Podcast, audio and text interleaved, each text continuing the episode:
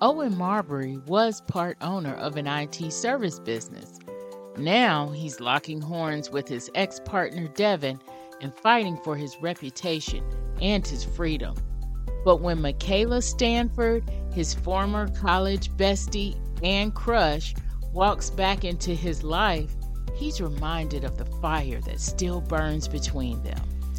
As their 20 year college reunion approaches, they have a chance to rekindle their friendship and explore love once again. But Owen's battle with Devin is getting in the way of pursuing things with Michaela. With Devin breathing down their necks and threatening their lives, Owen must decide whether to give in or fight for his heart's desire. This is the premise of Secret Second Chances, a friends to lovers second chance romance available on Amazon on March 5th. Pick up your copy today. This is the Nerdy Romantics Podcast, and I'm your host, Y.M. Nelson.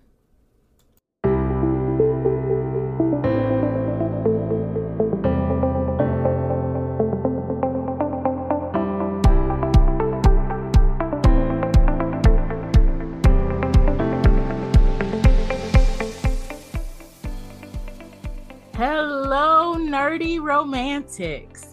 Today we are talking Superman and Lois. And Superman and Lois um, actually airs on the CW network. Season two has completed. Season three will be out in March of 2023. And with me today, we have Perry and Jen as our guests today. And um, Perry, you're new to our audience, so why don't you introduce yourself? Sure, absolutely. Well, first off, thanks for having me. I'm really excited to to be on to talk about this today. but yeah, my name is uh, Perry Constantine. I'm an author, uh, an artist, a podcaster, my podcast is called Superhero Cinephiles, which Yvonne, we've had you on before, and we talked about uh, romance and superhero stories, which kind of led to this because I was talking, I was talking up this show in in your appearance on my show, and then that kind of led to us doing this episode on your show. I'm also an author. I've been writing since about 2007. Mostly, I do urban fantasy these days. I'm the author of the Luther Cross series and the Dark Crossroads uh, universe that that spins out of and I've also written a bunch of other books in various genres like mystery, uh, superheroes, appropriately, and I am uh, doing some comic book work as well. And that's about it for me. I'm just I'm just a nerdy guy, and I'm really looking forward to talking Superman with you guys. Sounds great, Perry. Thank you for coming on. Jen, since it's a new year, why don't you reintroduce yourself to the audience and maybe some of our new members who are out there? Sure. Um, I am Jen Graybiel. I am an author, coach, and freelance editor. Uh, for the last eight years, I have been working with romance authors and uh, helping them with their books, business, and mindset. I met Yvonne and immediately was super excited to chat with her about all things nerdy, all things romance, all things nerdy romantic. So thank you so much for having me on. I'm ex- excited to be here. And I'm excited to have you here. So, before we get too far into our discussion of Superman and Lois seasons one and two, I want to remind everybody out there that, as usual, there will be spoilers of both season one and season two. Um, so if you have not seen Superman and Lois, now's the time to turn this off Go and watch it. You will love it, trust me. And then come back and listen to our discussion. Okay, so first off, usually what we do, Perry, is um, we just kind of give general impressions what we thought about the show, maybe even some about how we found the show. Everybody knows how I found the show now because Perry talked to me about it on his podcast. And I fell into it and loved it. I watched it on HBO Max. So if you are trying to catch up, um, both season one and two are on HBO Max. I think that uh, when season three comes out, if you have the CW streaming app, you can see it on the CW streaming app. I think it's usually a day after it airs, or um, um, and they have each episode up for like a week or a few weeks or something like that. Um, but the CW streaming app is free um, and you also have, of course, you can watch it live on the CW. Not sure what day that's on, but um, you know, that may change anyway. So, um, Perry, how did you find out about Superman and Lois, this show, or or just your first impressions and general thoughts? So I'm a big comic book fan, and especially a big Superman fan, and I was really disappointed with the uh, the Zack Snyder movies. So when they announced they were having uh, Superman on Supergirl, I got really excited. And when uh, Tyler Hoechlin first appeared on that show, I thought he nailed it right out of the gate. And right from his first appearance in Supergirl, I'm like, they got to give this guy his own show. They got to give him his own show. Uh, I was a little bit less impressed with Elizabeth Tulloch when she first appeared. N- not anything against her. Just she just didn't really have anything stand out in that in her first appearances on the CW shows. And then finally they announced this show, and I was so psyched. Like I pretty much avoid the CW app. Most of the CW DC shows I usually wait until they come out on Netflix or HBO Max and I just binge them.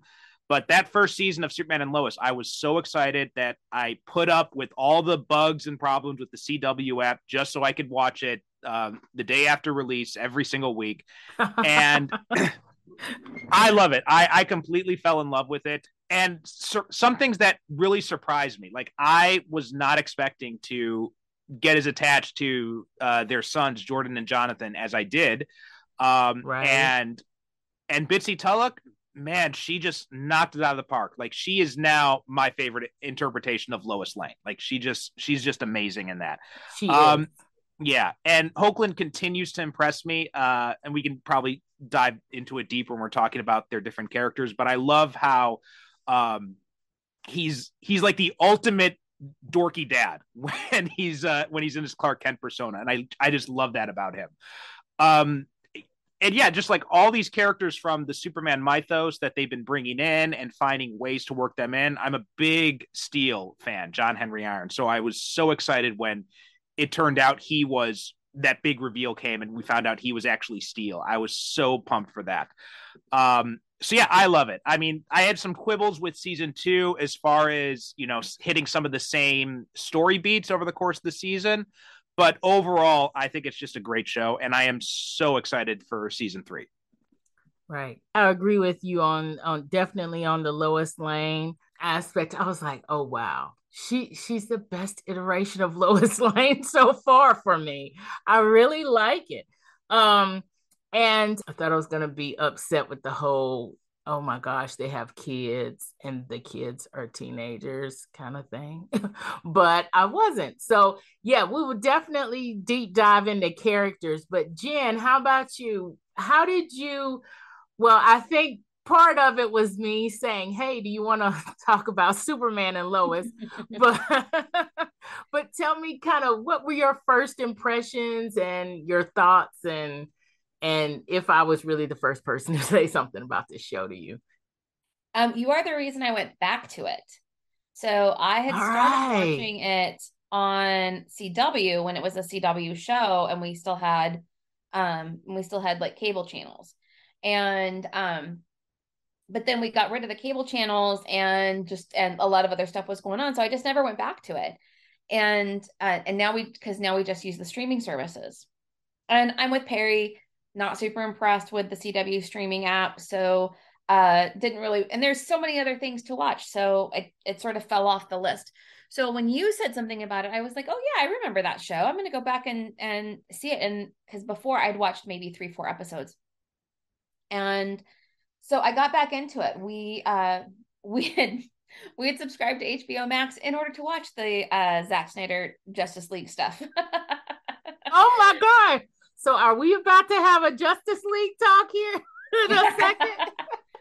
I don't. You do not want me going off for another few hours.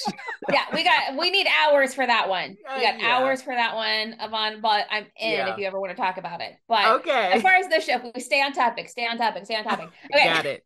um, but yeah, so I came back to it and and started and just started watching it and um, and making my way through it because I am also I'm a big fan of Superman, but uh, I was actually I was a much bigger fan of Lois Lane. I'll be honest with you because um, I loved seeing strong women on the screen and uh, she was one of those folks that was kind of a just a take no prisoners, take no bull kind of a person. She was super brave and um and and always searching for the truth. And that was something that I just found really, really admirable and uh, a wonderful role model to have in a lot of ways. So with this iteration, I was worried because not only did they take, not only did they give them kids, but they moved them to Smallville. And I'm like, you're going to take my my you know person of Lois Lane, this, you know, strong, hard charging, you know, person, and you're going to make her a housewife. I'm not sure how into this I really am. Oh, and oh I I really appreciate that they that they kept her spine intact, if you will. Um, because I was I was a little concerned that they were uh, going to go a different way with it. Um, I did see. Right. Uh, I was a big fan of Supergirl. Uh, that's a show that I've watched all of and that's another it's not airing anymore so i don't know if you want to talk about it but i've got all kinds of episode ideas for you Yvonne. I, am it might be a premium episode actually. I have thoughts but yes. Yeah so uh so going in so watching them do the crossover episodes uh i was a big i watched all the dc shows uh when they were on cw so I loved the crossover episodes. I love seeing characters interact and and go somewhere different. So uh, I was also super impressed with um, the guy. What's his name? Tyler. Uh, Tyler. That, yeah, Oakland. Hoechlin that is playing Superman. I thought, yep, yep, this guy looks right. This guy looks like um, he could take it on, and uh, they've done some great stuff with it. So I'm, I'm pretty happy. I've been really happy watching the show. So yeah, I'm I'm gonna have to to reiterate that. Yeah, I I like Tyler as Superman as well. And um and no, I'm not gonna digress into the whole Zack Snyder thing, but but even though I love Henry Cavill, I'm I'm I'm gonna probably be in the minority for saying this. Please don't hate me, but I think Tyler is a better Superman. I am right there with you. Okay. I mean, like I, I I feel so bad for for Cavill though. I think that I that guy too. got so robbed. Like he, yes, he totally did. I totally agree I, with you on that. Like I'm a again, I'm a huge Superman fan from the comics, and I thought in the theatrical cut of, Justice League, for all its problems, the one thing I thought it did better was Henry Cavill actually got a chance to be a little bit charming as Superman. I'm like, yes, that's that's how he's supposed to be.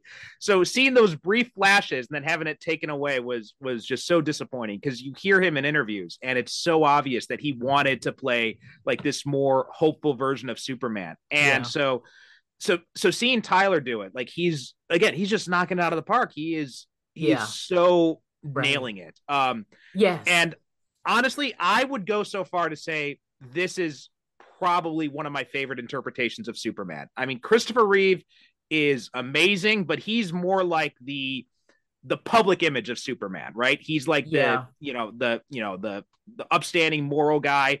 But in terms of Superman as a character, I think Tyler Hoechlin does such a good job with the you know he gets the superman aspect but also as clark kent right? He's an actual character. Uh christopher reeves clark kent you know it was a different time. It was a different interpretation they were basing it off of but he was yeah. you know kind of a cartoon character. And i think you know seeing tyler hoechlin playing clark as a dad is just is it's so perfect for superman. And this is something that they've done in the comics uh, beginning about uh, just within the past like 10 years or so when they introduced his his son in the comic books too. And yeah, I was gonna, just, I was gonna ask that. So does he have uh, does he have twins in the comic, or is it just one son, or h- how is that working? It's just one son in the comics. Uh, these comics came out before uh, Superman and Lois, so a few years back they introduced the son Jonathan. Um, they introduced him as a little kid, and then you know he went up into space and went on some time travel adventures, and now he's uh, like a university age um, student. So um, okay. you know, comic books, right? um, and that. he's his and he's his own Superman too. He's got his own title and everything. And I just read one of the first books that he's in, and it's it's really good. Um, there's also this big, um, you know, internet controversy. I'll say ridiculous because it was ridiculous, but they revealed that he's bisexual, and so you're getting a lot more representation with him in the comics as well. And he's just he's a great character in the comic books. You know, very different from Jonathan on the TV show, but it's a very cool story. Oh, neat. Okay, and I like the the representation part. I, I like the fact that that's happening. Mm-hmm. That's cool.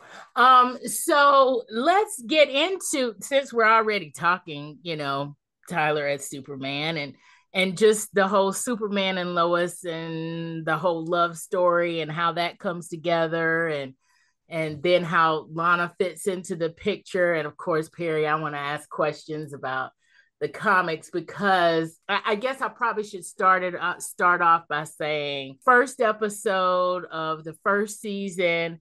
Um, you get the whole story of Superman and Lois and their love story all the way up until they have the teenage kids right? Or until they have the kids and then they become teenagers. So you're you're caught up in the whole first episode. So actually this part is not really spoiler but also in the first episode as uh, jen said we're going back to smallville and i don't remember if this is in the first or the second episode but it's also very early on that we meet Lana from Smallville. And um, I don't know if I did, anybody remembers that show Smallville.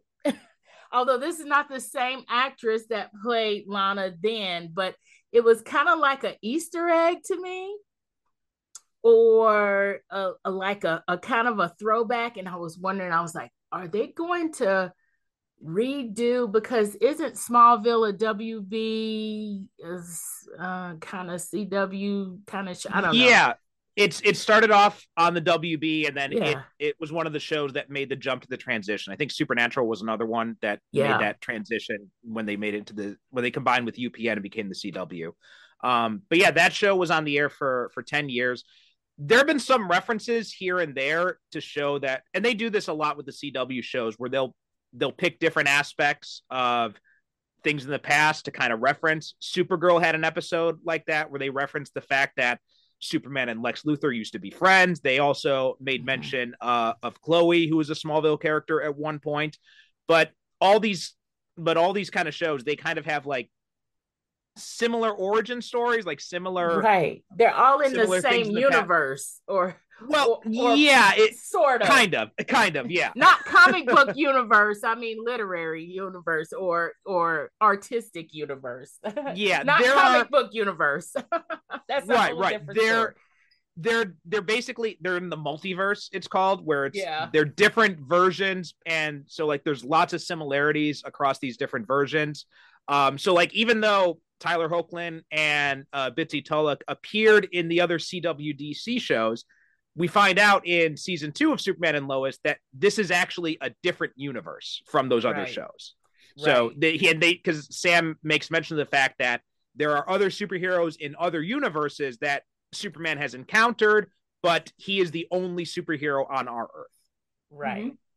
Right. So it's a lot of crossover, even without the word crossover, and even without right. the actual crossover which is actually that's the first time I actually saw the uh, saw Superman and Lois. These actors playing these characters was in um uh the um Crisis of Infinite Earths, mm-hmm. that crossover. And I was actually watching it I was really trying to catch up with the Flash. I, I'm I'm with both of you on the fact that having these on Netflix is so much better than the CW app, unless you just like I have to watch it now. but if you don't, if you can, if you're the I can wait, you know, and binge it later, Netflix is the place to binge this, you know, except for Superman and Lois, which is on HBO Max. That's yeah. Batwoman, Batwoman Two is also on HBO Max.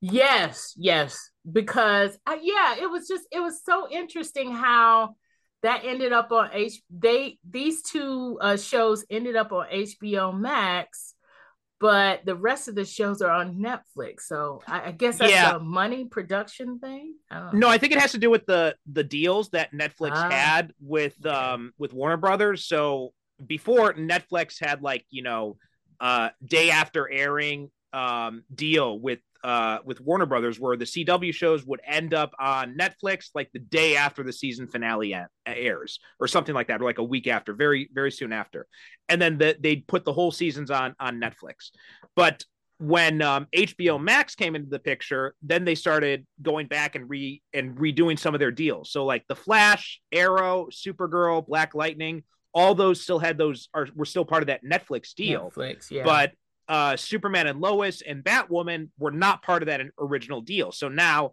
those became straight to HBO Max as a result. Ah, that's how that worked out.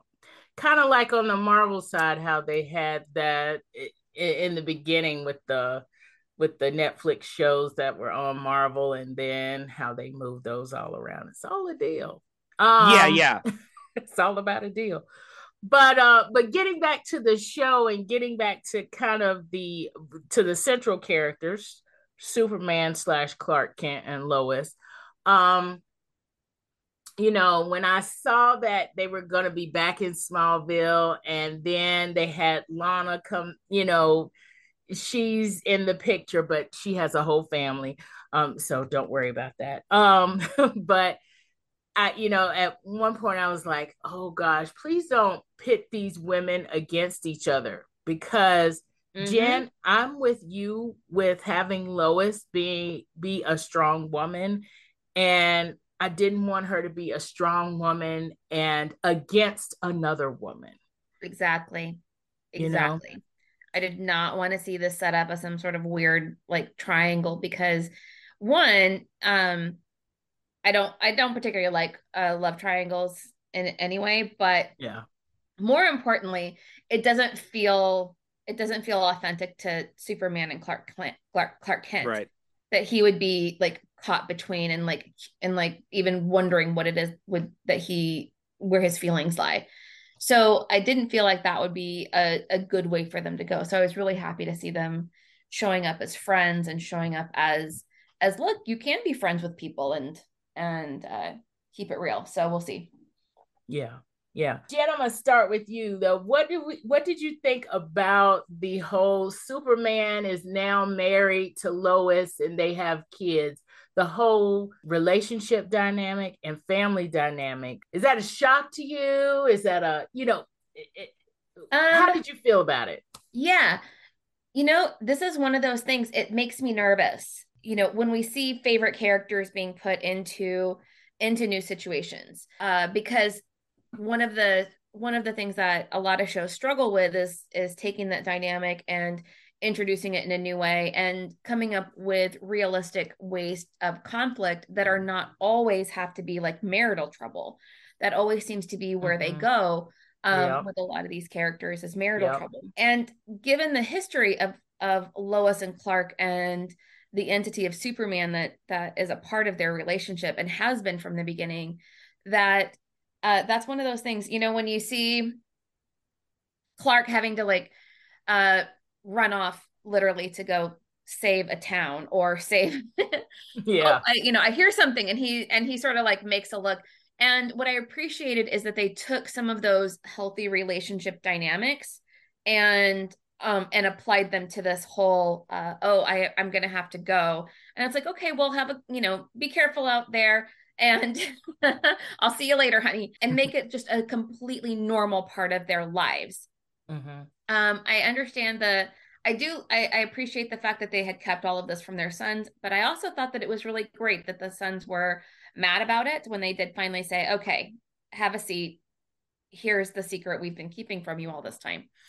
Um, and I thought that was, you know, the kids are four are, are 15. And uh, one of the things I appreciate about 15 year olds is that they can be angry about absolutely anything and have no perspective yeah, exactly. on the world.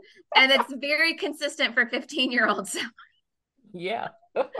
um so I so I appreciate that about them for them to to just kind of treat that with anger and not with, you know, oh, this is cool or whatever. So all those times that he has and I I also like the idea that they that they were a little angry about the many times that dad would just like leave them and not be there when he said he was going to be there and always had an excuse or what have you. And and that ability to just kind of be angry at a parent for doing that even though he's you know later you find out he's off saving the world and you're like man i don't think i'm supposed to be mad about that. But but dang it it was you know it was something i wanted him to be there and and he missed out or what have you so mm-hmm.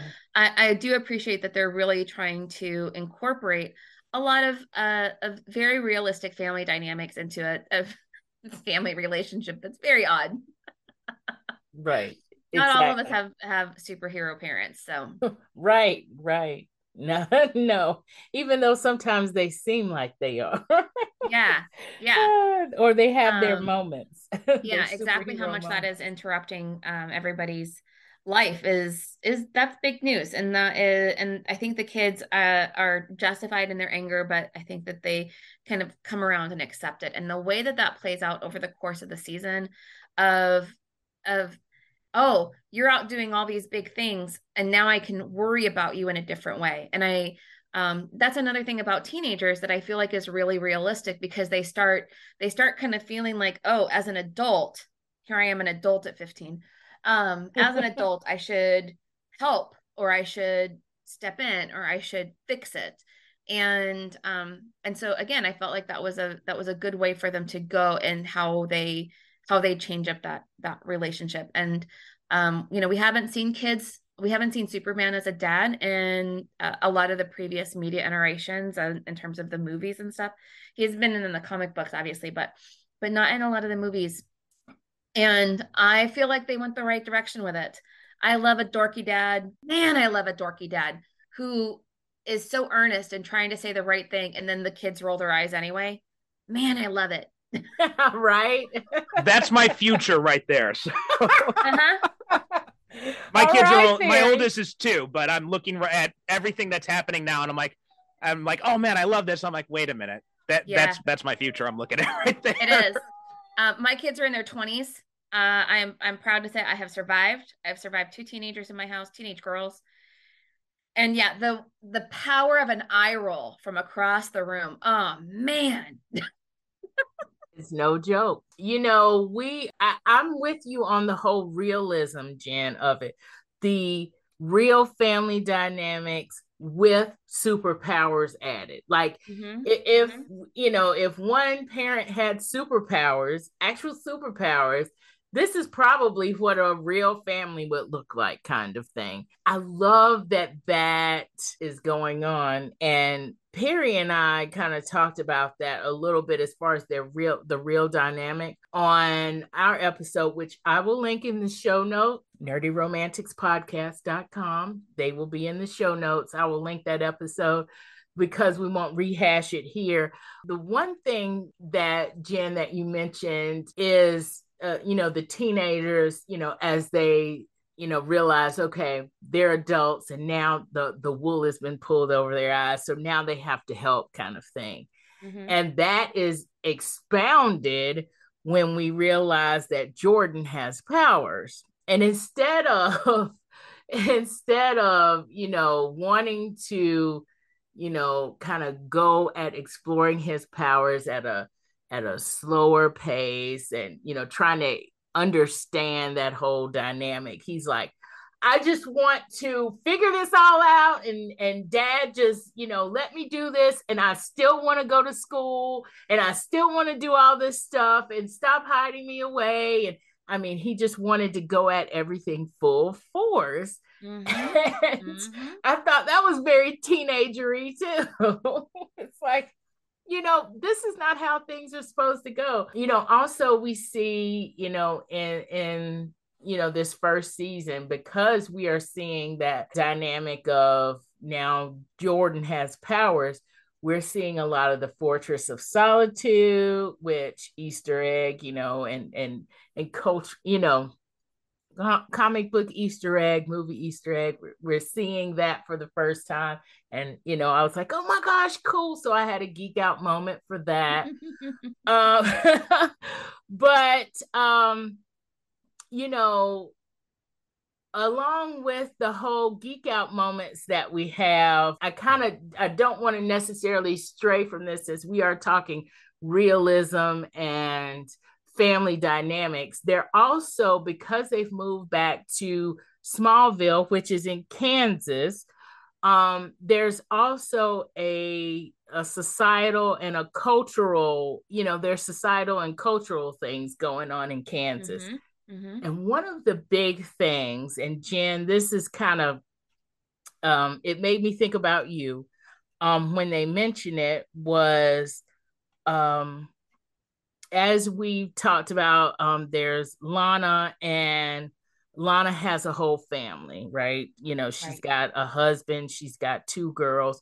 One of the girls is a teenager and you know same mindset you know i, I want to be you know my own person i want to be an adult and um in that with that and with all the other stuff going on um there's a moment where and i think this is more realized in season two um than season one but in season two and this made me this is what made me think of you jan is um she says you know we have this Mexican heritage mm-hmm. and we've been hiding this Mexican heritage um, because their last name is um, Cushing, I think. Mm-hmm. But yeah. their actual familial last name is it Cortez or is it something I, else? I think it was Cortez. I'm not 100% certain, but that sound right. that's ringing a bell. So I think it that's what it was. Right. And and um so then they had kind of a, a half episode they explained in an episode that uh, it might have been the quinceanera episode where they talk about the rich um, mexican uh, culture in the midwest mm-hmm. and um, the reason why this made me think of you jan is because we had just done um, a podcast episode and you talked about After Hours on Milagro Street by Angelina yes. Lopez. Absolutely. And that um you know, even though it's a contemporary romance, she does a lot of because the hero is, you know, a history professor. We can go into a lot of depth and two, um she, you know, and because she's Mexican, the heroine, we go into a lot of uh detail of Mexican American Mexican immigrants in the Midwest and the generations of Mexican heritage mm-hmm. and how that is wiped out of a yeah. lot of media. We don't, yeah. Whenever you see Kansas, you think of of people that are very pale, and that's that's not the reality. In that in in that book, and actually the um the author's heritage is that she um she is from the Midwest and her family's been there, you know, 150 years. So you know there's there's a lot more depth in our um, I think in our society than than sometimes we give credit for. And I really appreciate when the media, um, you know, sometimes they get they get accused of of you know being woke or something like that, which is just the stupidest thing in the world. Because what they're actually doing is being more accurate and more realistic, right. exactly. and um, and showing life the way it it actually is or was. So, um, so I really appreciated that they were that they were bringing that in, and that there was, you know, a little bit of conflict there amongst the family members, and and what they wanted their, uh, how they wanted to celebrate their culture and their history that they had had kind of pushed to the side a bit for uh, for a long time. So, yeah. uh, I, in season two, I thought that was uh, I thought that was really nicely done. Yeah, I, I, I totally agree. Um, you know, between between both seasons, we see that whole teenager uh kind of angst and that whole level going on. Yeah. and you know what that actually to me i don't know if it does for for either of you but to me it brings kind of another level to the show where the show can grow even more than just showing this round character of Superman slash Clark Kent and all, you know, because there is the tendency to want to kind of focus on the title characters, right? But the title characters are at this point where stuff has been realized that like in the movies this is this is part of the plot. This is the discovering or in the in the different shows that we've seen, you know, these characters on that's kind of part of the plot and part of the evolution of the show or the movie. But mm-hmm. here they're kind of at this for for those of us who are not necessarily, you know, in in comic book land, this is kind of, I don't want to say this is the end point, but this is kind of the pinnacle point. Like like everything that we knew about Superman and Lois, they went through the went through it in the first episode for us. Right. Right. so it's like, where are we gonna go with these characters now? Mm-hmm. But the well, fact, I think, yeah.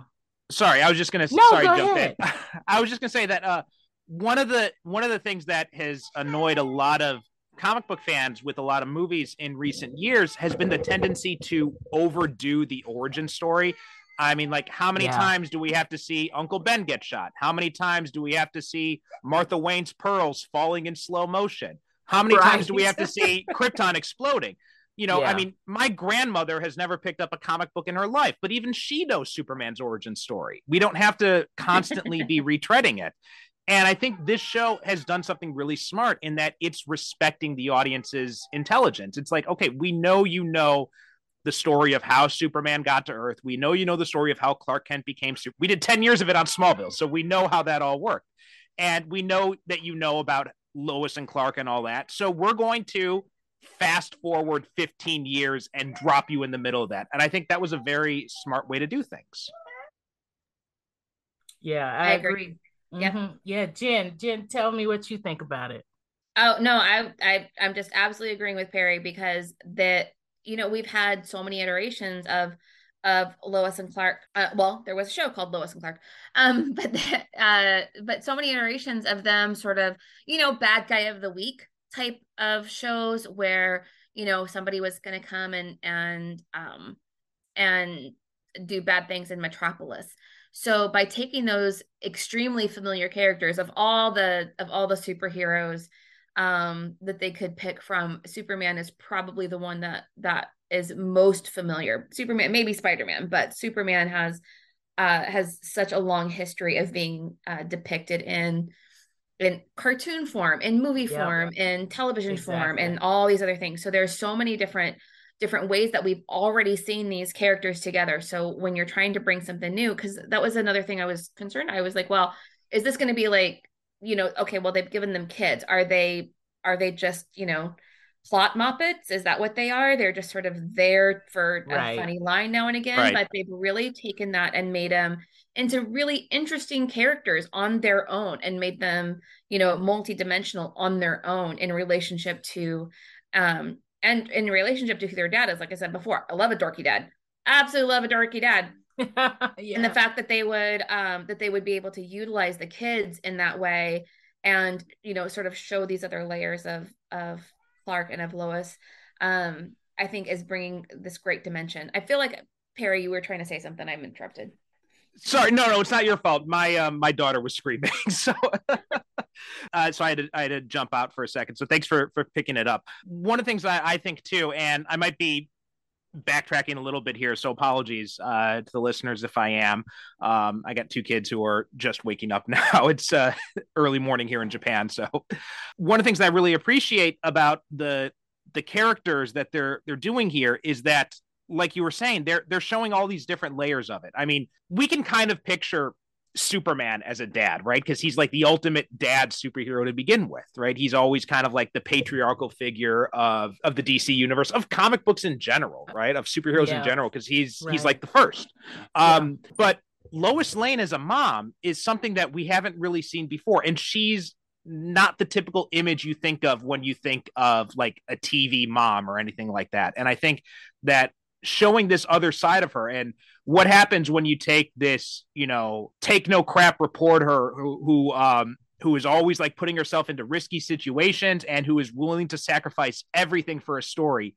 What happens when you put her in the role of being a mom to two teenage sons? And I think that's been really interesting to to watch her her deal with that. And another thing this show has done is it's and again, this is backtracking, but you guys were talking about Lana before and how you were glad that they didn't go the stereotypical route of having it having a love triangle. And I agree. And there are so many times in this show when it seems like they're going to go that stereotypical route, when it seems like they're going to, oh, you know, he's back in Smallville. Lana's here. She's having troubles with her with her husband. Maybe there's going to be some love triangle thing, and then they swerve. And then instead, oh no, Lana and Lois become best friends. and um, or like even with with Jordan and Jonathan, right? Oh, they're two teenage boys. There's one girl she's you know she's friends with both of them and it looks like right. her and jonathan are getting close oh right. no they're not get they're not getting involved we're not going down that route every time they start to set up that those stereotypical things that you'd expect from a drama series like this they curve and they don't go that route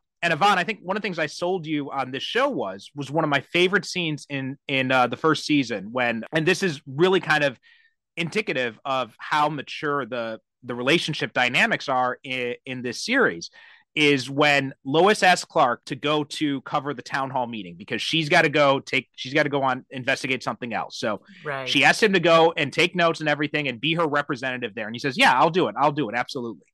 And then what happens is something happens. Something comes up because he's Superman. Something always comes up and he has to go take care of it. And the typical thing you'd see in that situation is when they interact again, Lois would be pissed off at him and ir- almost irrationally so. But what they do here is they handle it very smartly because Lois says, Look, I know you're Superman. I know you were saving lives. I understand that. Logically, I understand all that. But emotionally, I'm still upset. So I just need a minute. And I thought that was such a brilliant way to handle that situation. Exactly. Yes. Exactly. And, yeah. And, and, you did sell me on it right then and there because of that kind of realism and because of the layers. It's it, they're just innate layers that happen when they do these kinds of things mm-hmm. right? And you show like a little bit more of these characters.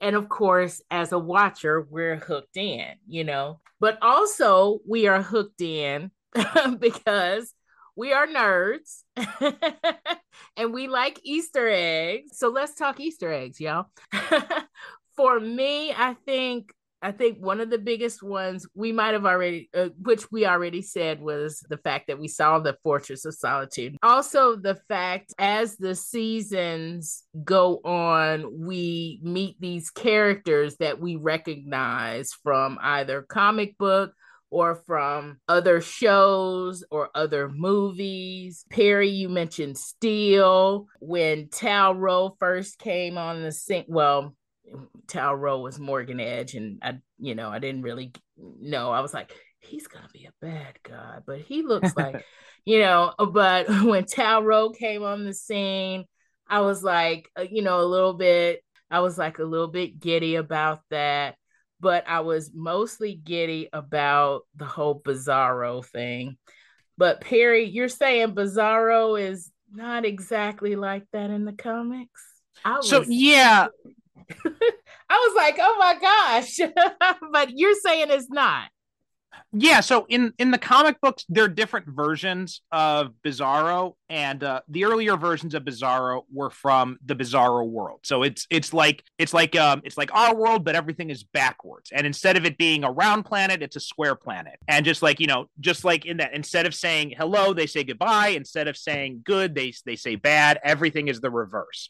That was the original Bizarro. In the more modern tellings, Bizarro is actually an imperfect clone of Superman. And it's just like, you know, the cloning process didn't work right. And so the, there are these different versions. But in all versions, pretty much consistently, Bizarro is not really intelligent. He he can't really speak yeah, properly. He doesn't idiot. really understand. yeah, yeah. To be to be a little bit more blunt, yeah, exactly. But in this one, you know, they they did an interesting thing where they showed Bizarro was actually the Bizarro Superman is actually being kind of intelligent on his own, and I thought that was uh, an interesting take. But even still, the way they introduced him, and this is something this show does a lot, is they have a little bit of a bait and switch with some of the villains. So Morgan Edge is his own villain in the comic books. He is not he's not a he's not a Kryptonian. In fact, for people who okay. watch Supergirl, you may remember that in I think it was either season 1 or season 2, they had Morgan Edge in there, although it was a different actor, different character another example was when John Henry was introduced, right? They were calling him Captain Luthor. So we were all thinking he's Lex Luthor from a different universe, right? Right. He's that bald. was immediately, yeah. That was immediately right. what I thought. And I said, please don't do this. Of course, as a person of color, he was the first person of color that we mm-hmm. knew was a person of color on this show because we didn't realize that Lana's husband and everything, um, they had Mexican heritage. But right. um but yes, having him as that, and then his motive at the time was to kill Superman. When I first saw that, I was I was mad. I, I was actually I was mad, and, and so mm-hmm. I was like, I, I hope this doesn't go that way. But then when we see the evolution of the character and Steel, which I must confess, I don't really know, I don't really have background on and for for those of us uh, for those of you in the audience who may not have a little may not have as much background perry tell tell us a little bit about that character sure sure. Um so so first off if you're looking for information on steel and you might stumble across on on hbo or somewhere else a movie that came out in 1997 starring shaquille o'neal. Yes. Um, this is based on the comic book character Steel. This is based on the same guy. And your temptation would be to watch that movie. You should ignore that temptation. This movie okay. is absolutely awful. In fact, one of my favorite episodes of, of, my show we did was when we covered Steel. And it was it was a terrible movie, but we had a lot of fun just ripping it apart. Uh, and that's pretty much the only benefit that the movie has. Now, Steel in the comic books is a really awesome character. He's one of the greatest characters that's been created at DC and like the uh and he came out about 30 30 years ago or so when um DC did this big storyline called The Death of Superman. And so they had they introduced this character Doomsday, which is also kind of how the way Bizarro first appears in that suit and everything and punching through the the mountains, that's mm-hmm. very similar to how Doomsday appeared in the comic book. So they'd done a bait and switch where everybody thought, "Oh, we're getting Doomsday in this," and then it turns out to be Bizarro instead. Oh wow! Um, so that was a little bit of a bait and switch the show did. Anyway, in the comic books, Superman fights Doomsday, he gets killed, and then shortly after his death, there are four different Supermen who appear. Uh, one of them is uh, is Superboy, who is um, a young clone of Superman. In fact, the Bizarro Jonathan is dre- is wearing basically the classic Superboy costume from that series. Uh, so like with the red pants and the leather jackets, that's what that's how Superboy dressed in the co- in early in his appearances in the comics. In the comics, okay. Yeah. So that was a, that you're talking Easter eggs. That was a, that was one of those Easter eggs. And then uh, there were also two other characters. One of them was like a cyborg version of Superman who uh, was actually lying about who he was. Another one was the Eradicator. That's another Easter egg that the show tosses in the the Eradicator system and all that that was its own character in the comics. He was like this Kryptonian artificial intelligence that was designed to defend Kryptonian heritage. Uh, so he appears in that. And then also they had this guy, Steel. His name was John Henry Irons, and he was a former weapons developer for the US military. And then he didn't like what the military was doing with his weapons, so he quit. And then he um he was kind of like you know dishonorably discharged or, or something like that. I can't remember the exact details, but he ended up working uh, construction and he's working on a high rise and he falls and he gets saved by Superman. So after Superman dies, he takes it upon himself to defend Metropolis. So he builds this suit of armor and he starts calling himself the Man of Steel and goes out and continues on Superman's legacy. And so he's a great example of um, you're talking about characters of color, right? He's a super intelligent guy. He's basically like the DC universe's version of Iron Man. Only he's not a rich. He's only he's not a rich asshole. Right. yeah. When that character started to evolve, that's that that's kind of what I was like, okay, I, I feel a lot better now because yes, mm-hmm. at first I was mad because I was like, because they were calling him Mr. Luthor. and I was like, oh my gosh, is he going to be like uh, another uh, a Lex Luthor from a multiverse, and this is from another universe, and he's going to be bad, and I, you know, and I was I, I was getting very angry at that. but I'm glad that didn't happen. And I'm and I'm sorry, I kind of I kind of got you off track because you were talking about, you know, him being introduced as Lex Luthor, but you were you were on a different track and we were talking Easter eggs. You were on a different track. Was there something else you wanted to say in that vein, or did I just No, I, I had I had kind of incorporated in my answer the, the, idea of the whole bait and switch aspect. So they did it yeah. with um, with Luthor, and it turns out it's actually Steel. They did it with Morgan Edge to an extent, where he's not really Morgan Edge; he's actually Tal-Rho. He's Kryptonian. Um, and they did it in uh, in season two twice, right? They had it with, or not not really twice, but they had it with, you know, it looks like Doomsday at first, but it's actually Bizarro. And then right. they have Ally Allston is an interesting character too because she does appear in the comics. But what she was oh, is she was a character she was one of the characters who takes on the name of the parasite who like kind of drains energy from from other people. And there's a talking easter eggs there's a little reference when lois calls Ally a parasite. That's referencing who she was in the comics. Okay. Did not know that. That's very interesting. Jen what about you? What easter eggs kind of stood out to you? Okay so I'm not very good at pulling the Easter eggs, I have to say. Or or um, should I say what made you giddy when you saw it? That that's when I say Easter is the Easter egg because it made me giddy when I saw it. And I'm like, I know what this is about. like okay. the whole Bizarro character. I was like, I know what this is about. okay, that I was excited about because like I said, I'm you know, I, I don't read the comics and so but I know who Bizarro is. And so when when they finally like slowed down enough to see because he and first you get like just a little chunk of his face and then uh, later on we see him as in in the suit. So that made me very happy and i also really appreciated um oh shoot i just lost my thought. Um yeah i'm not i'm not fantastic at the at the easter eggs i have to say but i do really love that what Perry was talking about with the bait and switch where you think they're going to go one direction with a storyline and then they they send you in another direction. Yeah. The number of the number of times they do that in in each season, even in in some of the episodes is so fantastic and it's honestly it's one of the things that like really has kept me kept me watching the show they you know we talked before about about having this depth of character you know each person that is highlighted really has their whole own you know internal story that they're dealing with and their their their wants and needs and all that kind of great stuff. Um, but the way that they're able to sort of weave all that stuff together has really been done extremely well. There's a lot of story that happens in each episode. And uh, and so i that's that's what gets me giddy at the end of the day, I love seeing how the episodes and storylines sort of are distinct and separate and the way that they come together. That's where I nerd out.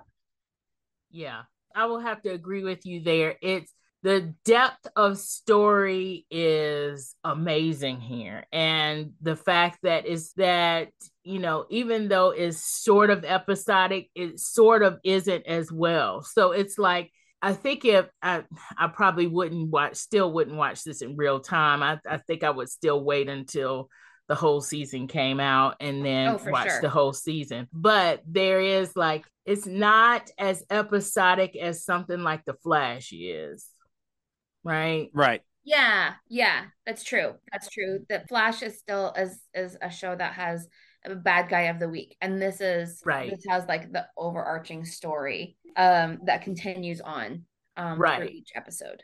Right. In but- fact, I think this show has done something really, really smart with the way it constructs its seasons because there are pros and cons to the, the, two main approaches, right? You either have like the episodic one with some big bad in the background, or you have, you know, kind of like the the binge binge watching model which a lot of like netflix does and stuff like that where it's it's basically one long story divided up into you know six or ten or 12 or episodes or whatever have you but i think what this has managed to do is it it finds this nice middle ground between those two where it's not yes. quite completely episodic but yes. it's also not the binge model where you kind of have that soggy middle where it's just like okay you guys are just killing time now mm-hmm, mm-hmm. right exactly that's exactly what i was gonna say it's like it's in that in that happy medium of right. I could be satisfied if I stop watching at episode three. because there's so much there's so many layers and there's so much story in each episode that if i only watch a couple of episodes and, and this is exactly what happened i mean well I, I, would say even with unless it's something like stranger things or something i you know where i'm like okay i'm gonna take a weekend and i'm just gonna watch this whole thing i love those shows that even though they're bingeable i can watch like a couple of episodes maybe after work to calm down or you know get into that whole evening mood or whatever. And I can be satisfied with that. And that is what this show does. It has so yeah. much satisfying story in each episode that I'm good with a couple of episodes until I need a couple more. That's exactly how I watched uh, season two. Actually, like season one, I watched it day after on the CW app, and by the time I got to the end of it, I was so tired of all the the bugginess with the app, all the repeating ads, and yeah. so so when season when season two came out, I'm just like, you know what? I'm gonna wait until it all comes out on HBO Max, and I did exactly what you said. Like I I'd watch like, you know, I'd watch like three episodes one day, I'd watch like five episodes another day, then I'd watch like maybe two episodes or one. And I spread it out over the course of about a week or so. It was a really nice way to consume it. It never felt like I was, you know, I never felt like, oh, I have to watch the next one right now. But I'm just like, I'm, I'm satisfied with what I just watched. I can wait to the next day to watch like the next batch of episodes. Right, exactly. Which I, you know, I hate to say it because there's so much story and there's so many other things that I want to talk talk about kind of feels like we want to talk about in general like what our rating is for this show do either of you have something that we didn't cover that you wanted to really talk about um there there's some things I, I think, and you guys may have touched on some of this stuff. Like, I really liked the portrayal of of Lana Lang in general. Like, I think you know we were talking about how this is probably the one of the best versions of Lois we've ever seen. I think this is definitely the best version of Lana we've ever seen she's such a well-rounded character in her own right and i love this idea of her having so much power and so much influence in this town because in you had smallville the tv show where she was a big part of it but you know she was basically the early 2000s teenage love interest right? And she didn't have a whole lot of character defining moments in that show. Mm-hmm. She was basically there to to to you know to be cute for the audience and to be and to like you know kind of woo the main character and then to to get convenient to get kidnapped and then conveniently, you know, get knocked unconscious whenever Clark was going to use his superpowers. Right. And, and that happened like every single episode early on. but here she they've done and even in the comic books like she's been written as in the old comics like she was lois lane's rival for superman's affection right? So they're always just kind of like this whole like catty back and forth thing between them she hasn't really appeared in a lot of media outside of Smallville as and even in the later comics in the more recent ones like when they brought her back in the 1980s she was kind of like stalking Clark Kent and it was just like and recently I, I actually just started reading um the Superwoman comic books last night where her and Lois both get Superman powers, and then they're kind of like being a team together. And uh, and spoiler alert for a comic book that's like almost that's like five years old now, but Lois dies very early on in this it's like a different version of Lois Lane, but but she dies and now it's just Lana and and, and she's got this whole relationship with with Steel actually, which again ties into another Easter egg because they kind of hint at that in season two that something might be going on between Lana and John Henry. So I just really love what they've done with Lana in this show. I think that you know seeing her deal with with Kyle, and I love the fact that there is no question about how about like her pining for Clark or anything like that. It's Clark is her best friend. And as someone whose best friend mm-hmm. is a woman, I think it's great to see a healthy platonic friendship between a man and a woman on t- on TV like that. Yes. Right. Thank you. Yes. Right, exactly. Yeah, there's no competition in, in, in, that whole kind of thing. Does get really angry in season, just like the teenager. She was mm. really, really ticked when she found out, you know, about Clark and Superman. You know, uh, she was ticked, just like the teenagers. But yeah, you know what? I I, I did kind of notice that hint of a maybe thing, kind of whatever, and I was like, Hmm, I wonder what that was about. So, oh, okay, interesting to know. The the one thing, yes, that I wanted to say that kind of resonated uh, resonated with what you were saying, Perry, is and what you were saying, Jen, kind of together. The reason why that whole love triangle thing doesn't work i think or or why they shouldn't go that route and why they don't go that route is because they've made both lana and lois whole round characters with absolutely with mm-hmm. their own agency mm-hmm. right mm-hmm. Mm-hmm. um and the things that we were all afraid of these would be hangers on of superman whether it's lois or whether it's lana would be kind of like a save me kind of damsel in distress kind of thing none mm-hmm. of that is playing in here and i'm very happy for that mm-hmm. I, I just want to say too also on that similar route you just maybe think of Martha's role in this as because oftentimes in a lot of a lot of the other media, Martha Kent doesn't get a whole lot of stuff to do. She's, you know, she's there to like, you know, be nice right. to Clark when he comes by and everything.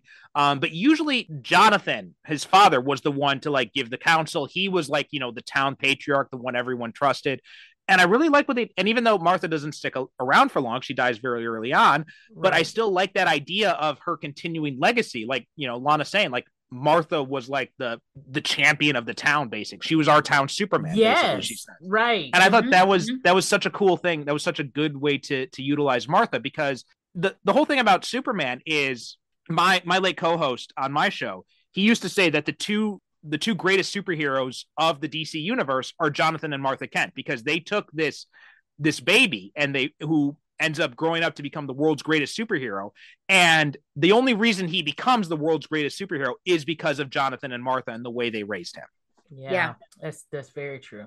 Yes, I totally agree with that. Mm-hmm. Mm-hmm. Totally agree with that. Yeah, yeah, because you know he's a baby, and there's no innate, you know, whatever. Right. You know, it's it's the way that they steered him, and you see, and you kind of also see that when you know he's training um jordan and and kind mm-hmm. of you know you see that influence in in in the clark kent lois lane generation and how they're and how they're steering their kids and and and that's why their kids being whole and complete characters and having that other you know whole level there that's why it's all it's all great story it, it's just mm-hmm. all it's all working together so well and to me i think it's a very i don't want to say non-toxic but it's it, it that's the only thing i can th- a very healthy and real family dynamic a very healthy and real representation mm-hmm. of of people yeah and without being boring because that's kind right. of the the lie that a lot of that a lot of people believe that if you tell if you have a story, I mean, you know, one of the big things that that people believe killed Lois and Clark, the Superman TV show from the early 90s, is the fact that once those two characters got together on the TV show, all the drama just got sucked out of the show. And yeah, there's some truth to that, but yeah, that's not is. because and that, that's not because that, you know, they they can't you can't tell stories about a couple that's together. It's just because the writers just weren't creative enough. They weren't good enough writers yeah. to really think about how to do it. Right. Exactly. And and mm-hmm. this show proves that you can have a show about a healthy couple and a healthy who or in a healthy relationship who have a healthy family dynamic and it can still be captivating and interesting and all that stuff. You still have drama in this show. You still have problems that they have to confront. They still butt heads, but it's not like the kind of low hanging petty bullshit that you'd see in a lot of lesser shows. Right. Exactly. Right, exactly. exactly. There's a maturity to the storytelling mm-hmm. in this show that we don't often get to see period much less in a superhero show yeah but just but just in general it's it's a show that um that doesn't take the easy way out and just when you think they're going to go with the route of lazy storytelling they it's almost like they're aware that they're setting you up and they are going to flip it just when you get there like the like lois and lana becoming good friends so right. uh, I appreciate that. I love when a show can keep me on my toes. I want that out of out of something. And so, you know, the quality storytelling here is is really really well done. And we didn't even get into a lot of the town dynamics that's happening. Right, exactly. You know, we we focused a lot on sort of those interpersonal relationships, which is um which is pretty impressive. So, yeah. That they get that right, it's like everything else really falls into place. Mm-hmm. Well, also on that in, interpersonal relationships. They also play with how Lois and Clark interact when they first meet in this show.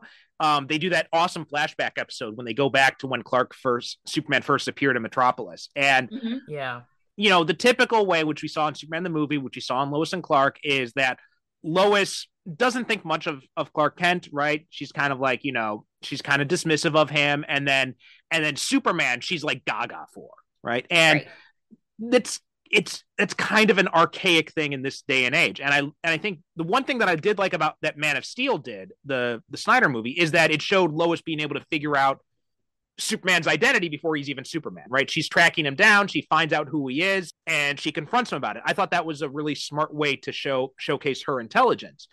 What mm-hmm. this show does, right. it doesn't do the same thing, but it does something different where Lois is very, very suspicious of Superman when he first appears. She's like, wait a minute, this is this guy is an alien and he's coming back, he's saying he's here to help us and everything. And she's she's on her toes right away, like her reporter's instincts, which they should be on edge when something like that happens. That makes total sense. But what I love about it is she likes Clark as a person, right? She's very interested in Clark. Like there, she's doing that interview on TV and she's talking about right. why she's suspicious of Superman. Then after after they're off camera, she's like, "Oh, I've got a date with this new guy, Clark. He's, you know, it's so nice. He's such such a nice guy and all this. He's he's so different from a lot of the other guys at the at the in Metropolis." And I did like that she had a genuine interest in Clark, and she didn't really care about Superman.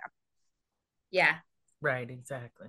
Exactly. I did want to go back to Jen, what you were saying about the town dynamic and to me, that actually embodied some of the social issues going on, especially that whole, you know, when Morgan Edge gets there and the whole dynamic of revitalizing a small town kind of mm-hmm. thing.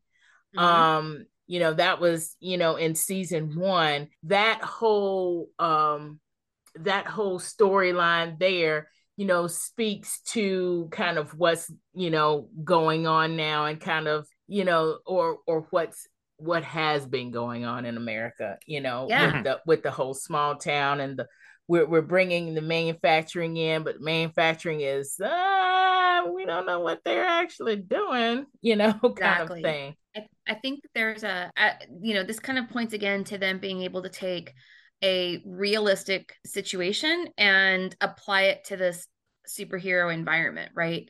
Mm-hmm. Um, a lot of times we either see small towns as as dead and dying or idyllic where everybody's friends and everybody's happy and aren't we lucky to live in a small town where this is where the good people are and or it's the twin peaks style thing where everything there's yeah. something weird going right. on about the town yeah exactly super weird and outsiders are not welcome and um right and you better watch your back right so it, it right. you kind of exactly. you kind of find that those two dynamics and what they've done here is they've kind of merge those two dynamics together in a lot of ways right? They took the the the kids are not just like welcomed back into into high school right? They're the new kids and they get teased. Jonathan doesn't make the football team or or you know doesn't make the starting lineup on the football team and all that type of thing right?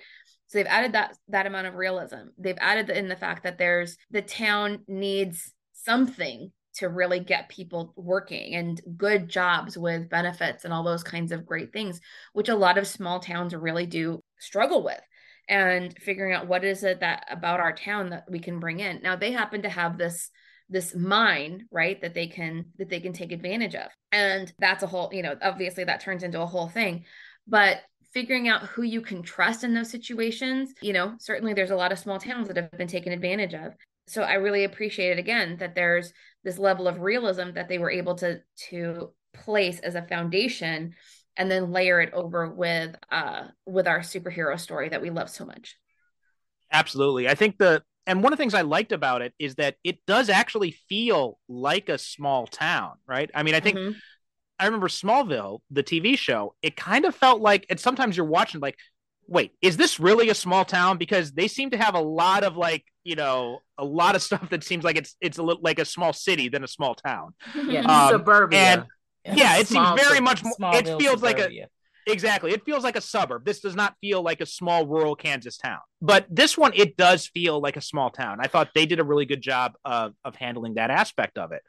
And I thought they had kind of overdone at first the whole small town big city rivalry thing i thought you know they kind of pushed that a little bit heavy handedly with kyle but I, I, think ultimately it did end up working out in an interesting way mm-hmm. um, mm-hmm. and i do think that i remember one review i saw of like the first two episodes complaining saying like the headline was like superman battles corporate america and it's as boring as it sounds i'm like that's not boring. That's like one of the most interesting things about the show is he's not mm-hmm. going up exactly. against the typical supervillains. And this is the kind of stuff that Superman was actually created to fight if you go back to the original comics. Oh, interesting. Yeah, he was he was totally like a, a people talk about social justice warrior and all that crap these days. Superman was the original social justice warrior. Mm-hmm. Yeah. I like it.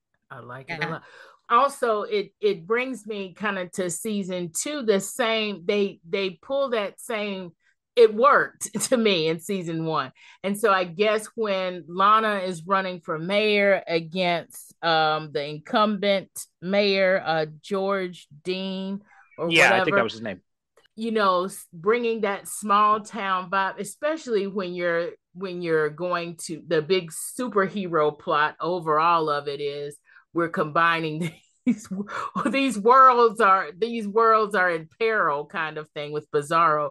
The fact that there's this, you know, they they continue the whole small town dynamic and the whole social dynamic with Lana running for mayor and all of that political stuff that's happening, which mirrors a lot of political American stuff that's kind of going on right now as well. Um, One of the and, and the oh, sorry, shaming. go ahead. No, go ahead. Yeah, I was going to say that you know when you mentioned this combining with the superhero stuff, that also made me think of how the show does a really good job of taking this social issue that we deal with. So like like Jen was talking about the revitalization of the small town. And then you have that, you know, corporate exploitation of these small towns and these and these resources.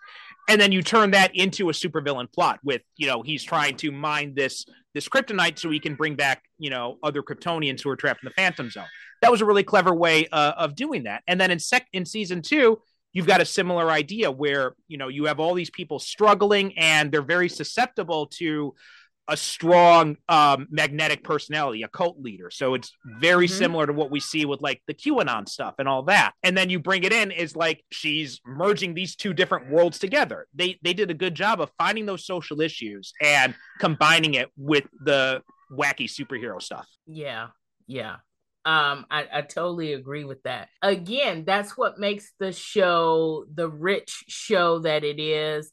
That's what makes it you know, both bingeable and I can be okay with two episodes, you know, tonight kind of show. And mm-hmm. why I wanted to stick around, to be honest. And, you know, this is maybe this is just my personal opinion because I just kind of started watching season eight of The Flash only because I've I've been watching The Flash. It's not necessarily because I've got to watch the Flash, you know I hear you. Um, when you're when you're that many, yeah. you're that many seasons yeah. in.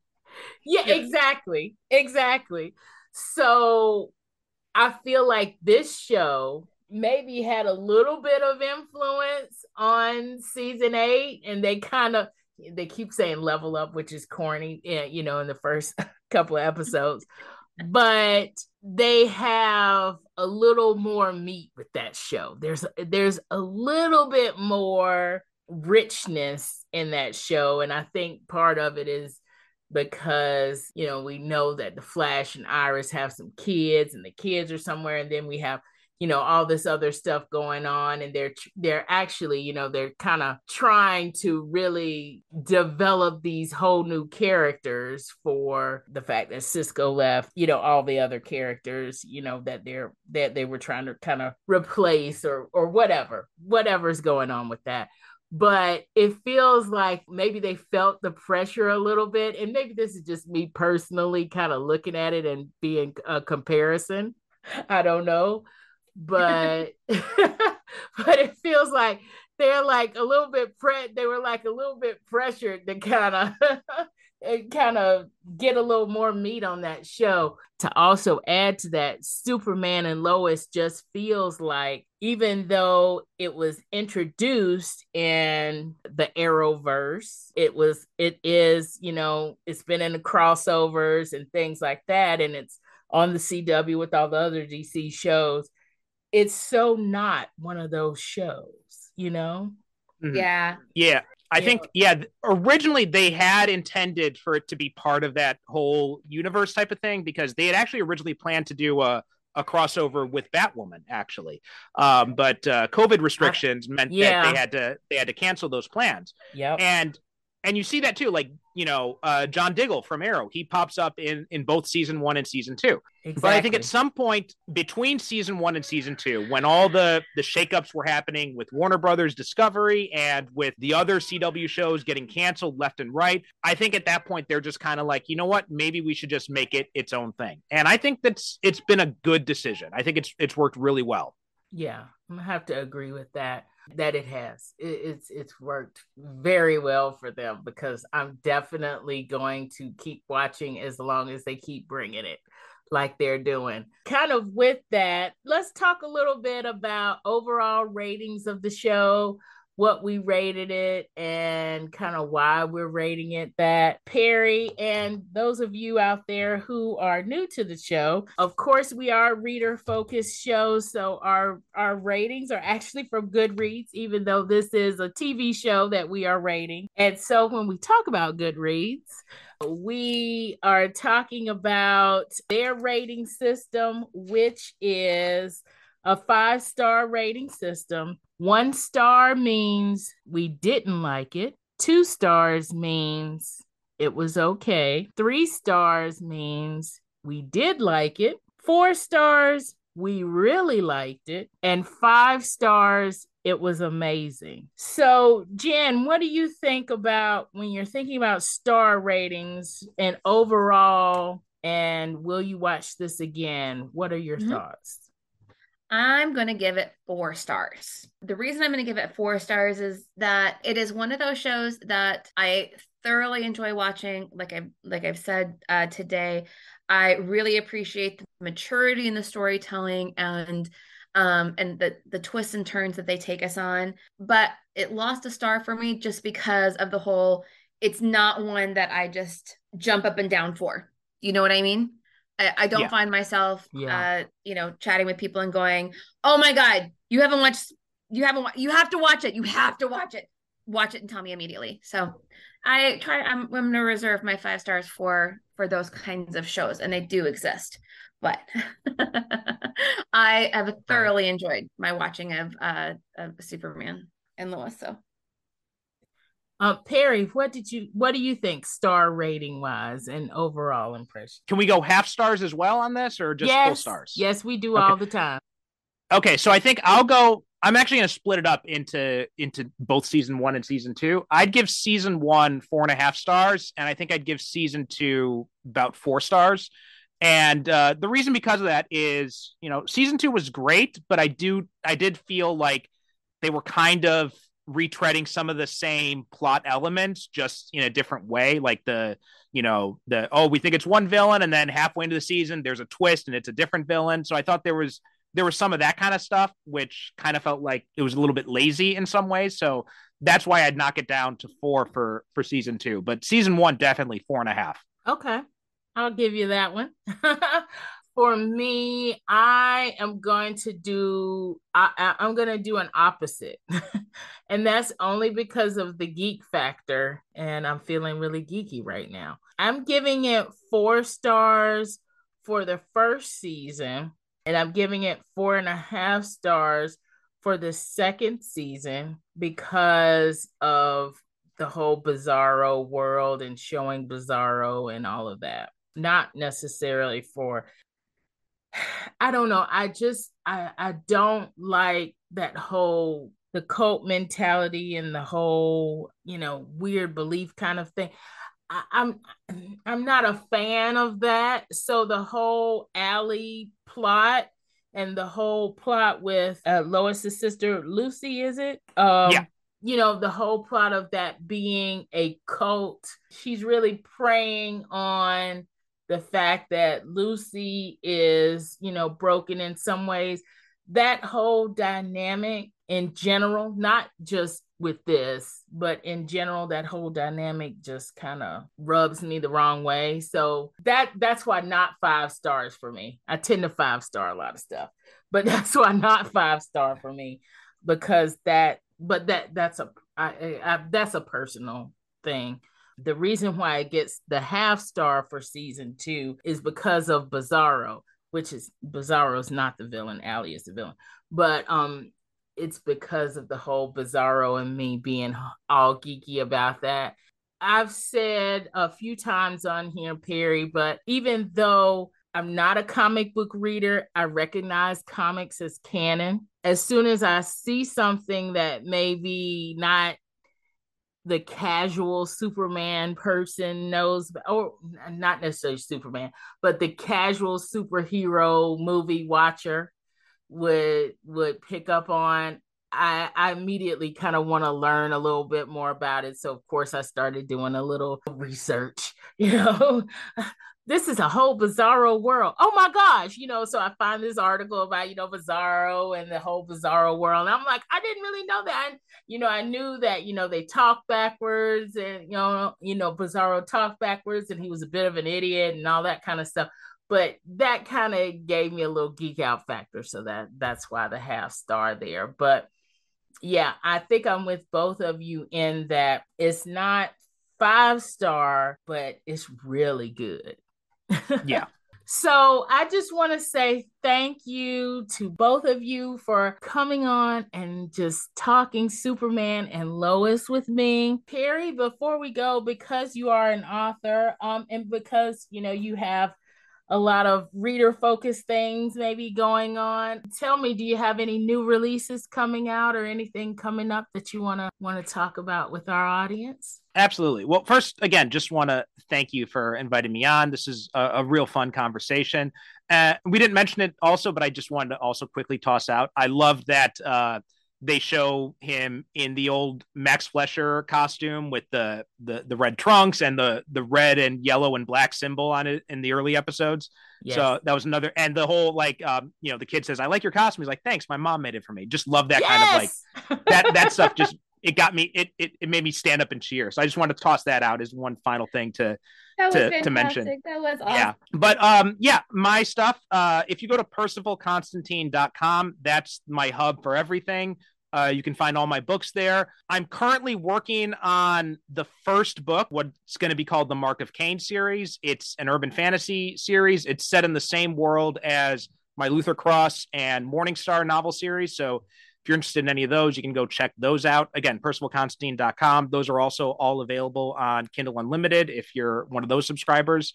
Uh, I got a bunch of other books out there. If you like superhero stuff, I've got the Vanguard superhero series that's five books long and it's complete. And I think the first book is available free on most of the ebook retailers. Also, if you like listening to talk discussion about superhero movies, superhero TV shows, you can listen to my podcast, superherocinephiles.com is the website for that. Yvonne was on that one um, last year now, I think. It's been a while. Um, yeah. And we talked about um, the idea of romance in superhero stories. And so that was a fun conversation we have. You got to go look that up. It was like around, ep- it was around episode 100, somewhere around there that we did that one. Um, so. But yeah, yeah, that's it for, that's all my stuff and uh, we'll have links to all of Perry's stuff. we'll have links to it in the show notes for this episode. So, so if you didn't catch those links, I will have links to that, including the link to um, that episode, "Superheroes in Love." Um, so, Jen Perry, thank you very much for coming on and talking with me. Thank you so much for having me, Yvonne. This was so much fun. Um, it's a great show, great discussion. Perry, it was great to meet you and get to nerd out with you uh, for you a bit. Well. Uh, this was this was awesome. So that's all for this episode. We've got a new website at nerdyromanticspodcast.com. But don't fear, all of our episodes and their show notes are on our new website.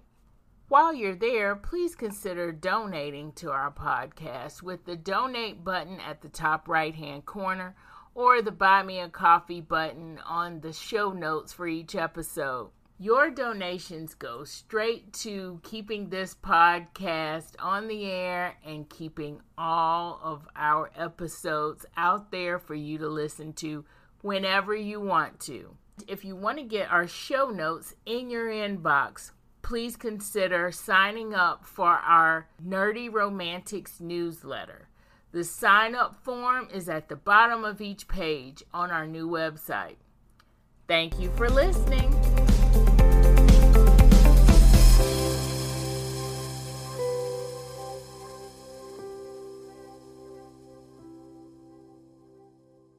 Stardate, not too distant future.